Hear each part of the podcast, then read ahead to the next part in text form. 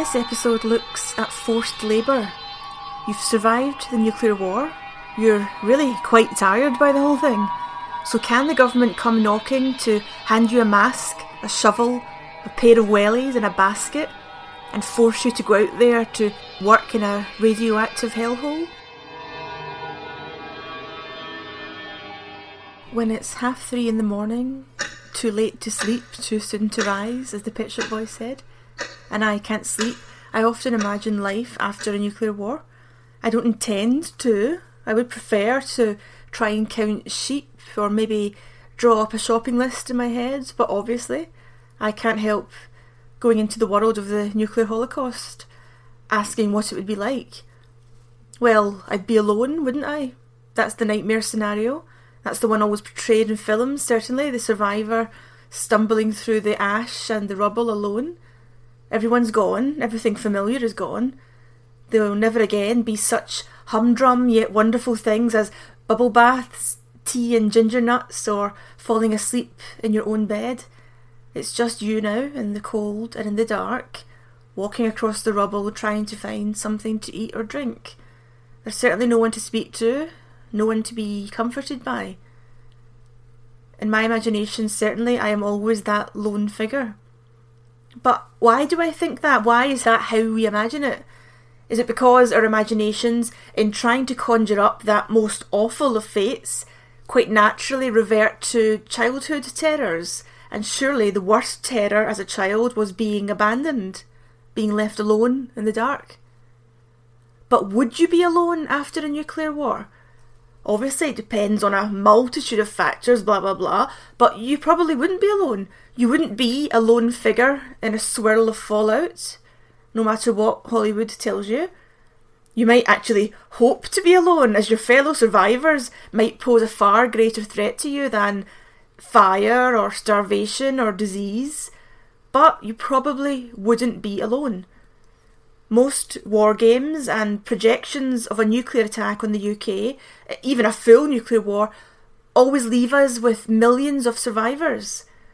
Of course, that's millions just after the attack. We can expect that figure to quickly dwindle thanks to nuclear winter, starvation, anarchy, lawlessness, disease, etc. But the chances are you'd be sharing ruined Britain with a few million others. Hip, hip, so, what are those millions of survivors doing? We know that most of them will have no home, no family, no job, nothing which ties them any longer to a set, predictable life in a fixed place. So, with all those things cut away, what are these people doing? Just milling about, curled up in a ball crying? Bartering for rats in a carrier bag, as we see Ruth do in the film Threads? Seriously though, in the midst of all that chaos and destruction, what are the survivors doing? The podcast will try to answer that today, and as you know, the answer ain't going to be pretty. I'm going to show you some papers I found in the National Archives which show the Home Office was planning to round up the survivors and force them to work.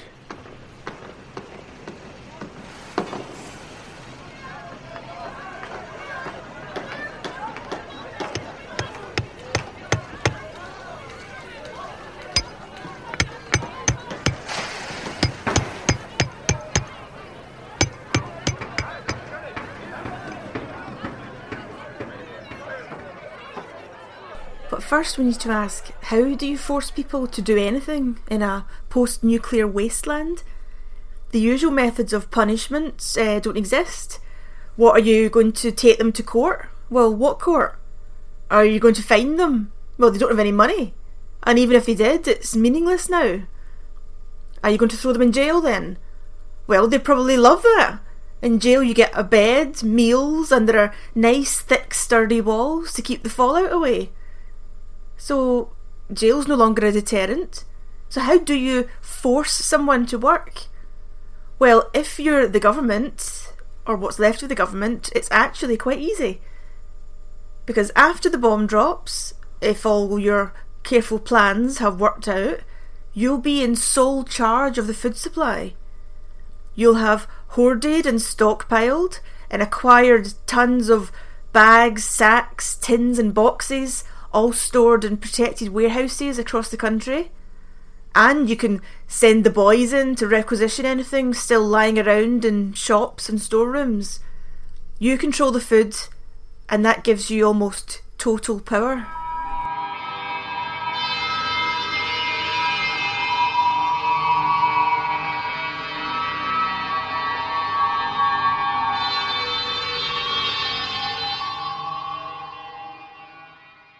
And there'd be plenty of jobs to be done after the bomb drop. You'd need workers to scrape the bodies off the streets, clear the rubble, dig trenches for sewage, repair buildings, demolish other buildings, erect hospital tents, bury irradiated cattle on the farms. In an ordinary disaster, you might bring in the army, but there's a war on, so they're otherwise engaged. You might get the police involved, but they've got their hands full dealing with a ruined society about to tip into anarchy. You can't recruit cleaning companies or construction companies or demolition crews. For a start, you don't know their phone numbers. There's no internet, and the yellow pages have burned. So there's no option but to haul in the survivors and set them to work, whether they like it or not.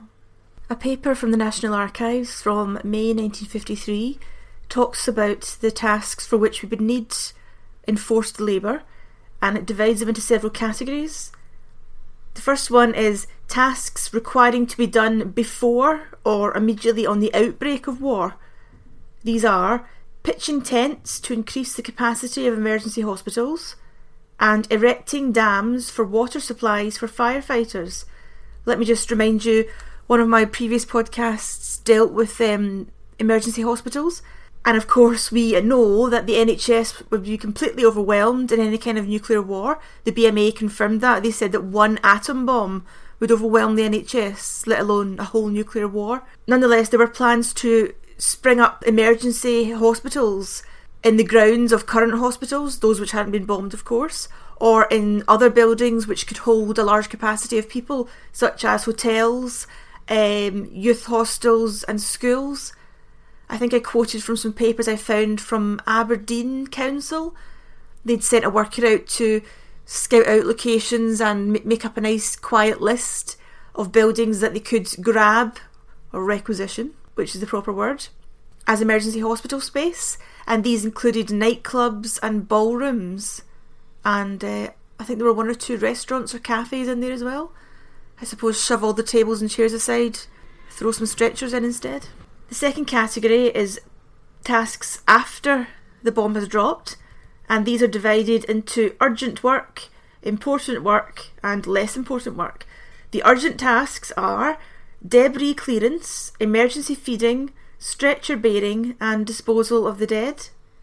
Important work, which will continue over a long period, is or includes bomb disposal, demolition and emergency repairs to buildings, repairing or replacing gas and water mains and sewage and drainage channels, and other repairs, e.g., to breached river or canal banks.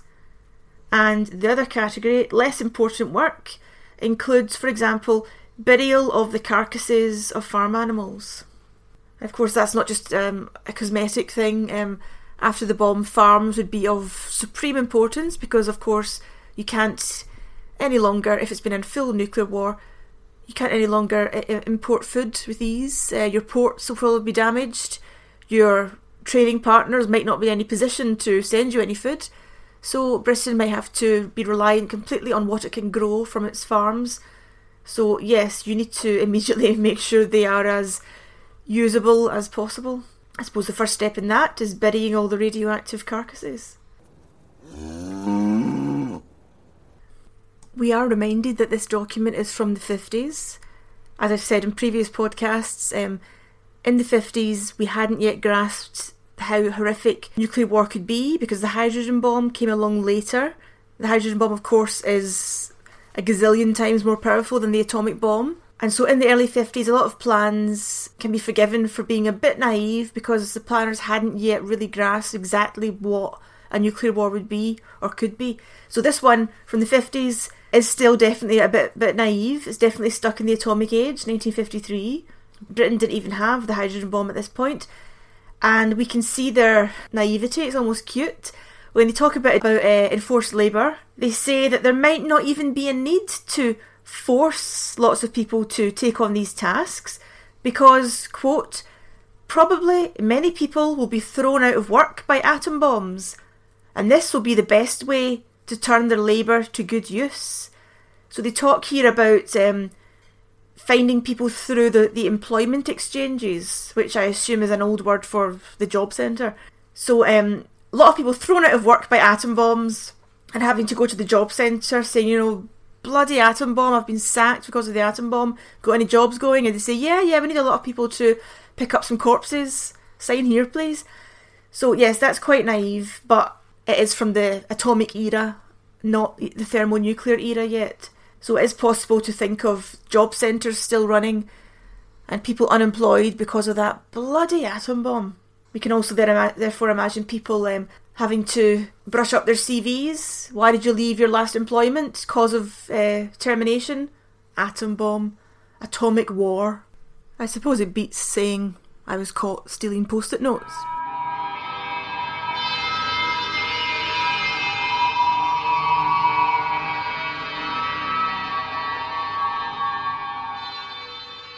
Before we go on to look at how the authorities would summon their forced labourers, let me remind you that up until 1968, Britain had a civil defence force uh, filled with uh, volunteers who were trained in all aspects of civil defence, rescue, welfare, etc. But even then, they wouldn't be sufficient in a nuclear war. They would always have had to be supplemented with some ordinary survivors. And then, of course, after 1968, we had no civil defence force at all. So, how would the authorities round up the labourers? Two options were proposed in this paper. One was to use a regulation which was in place, although never used, in the Second World War. This regulation allowed non essential workers to be summoned to complete tasks which were seen as essential to the defence of the nation when invasion threatened. The regulations would see the authorities acquire people at their places of work that was seen as the most effective use of resources, you know, rather than going round to people's houses or nabbing them in the street. So they would get you at work, and it says, quote, factory labour being the most likely material. Now, depending on your politics, that's either exploitation of the working class or it's purely practical, as factory labour is manual labour, and so the workers there are likely to be fit and strong. The second option is, quote, the muster of all able bodied males.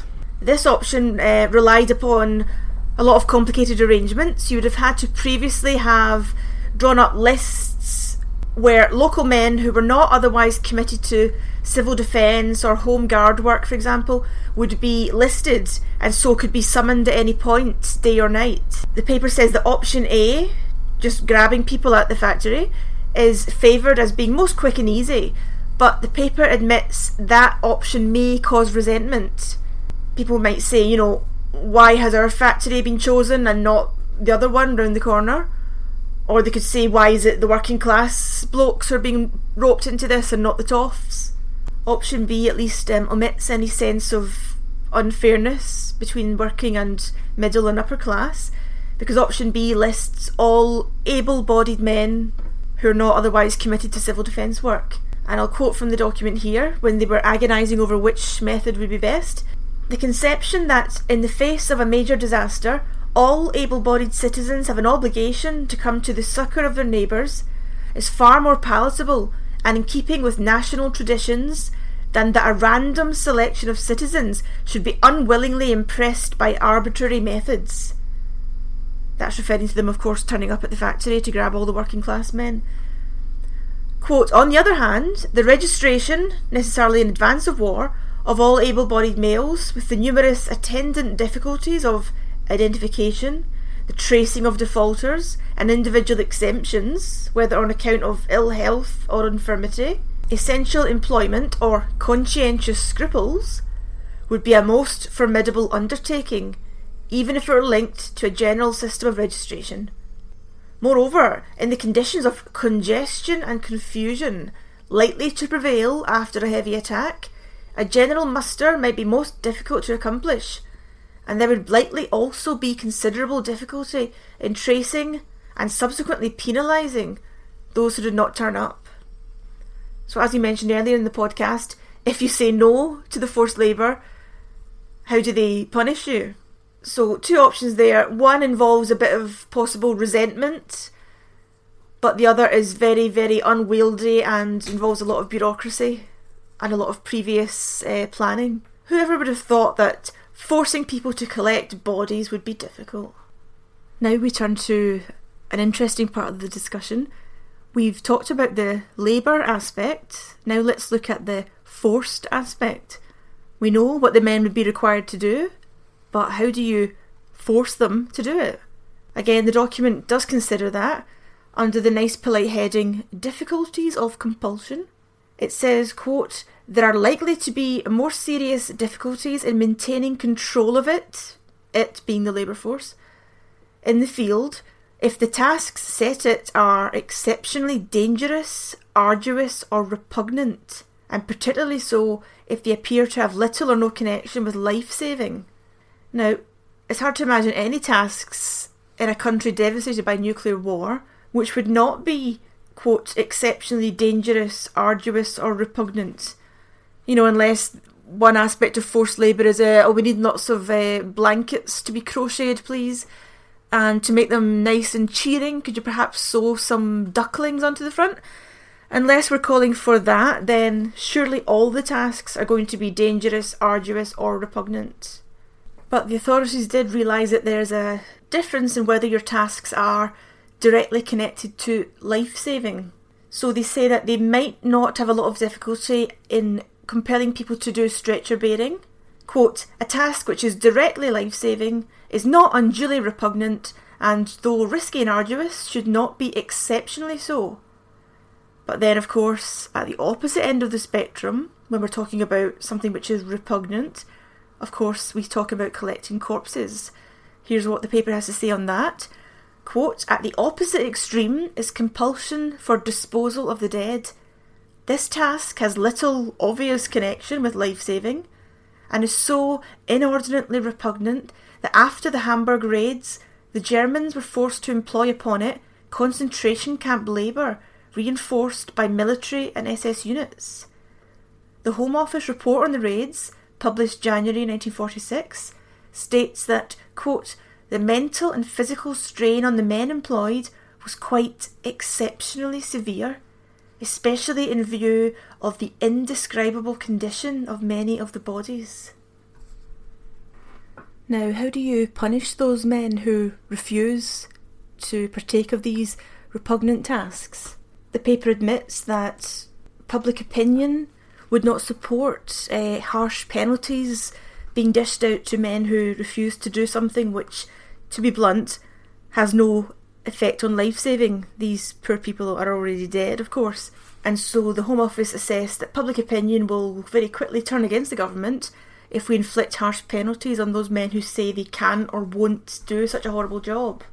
But the rebuttal to that argument is, quote, after an atom bomb attack, the public will have so much hardship to endure that they'll be prepared to stand extreme measures and to tolerate a certain degree of unfairness for a short time.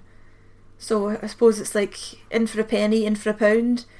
You've seen a lot of horror. What difference does another little bit make?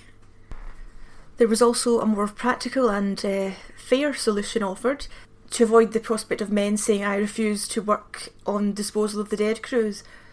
What you could do instead would be to have crews who were spread across various tasks. So a man might be doing maybe a morning on disposal of the dead, and then an afternoon doing something perhaps more pleasant, such as dealing with emergency feeding.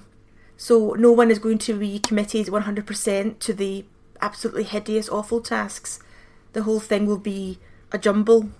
You'll turn up on the day and you'll be given a timetable of horror, I suppose. Some horrors more horrific than others.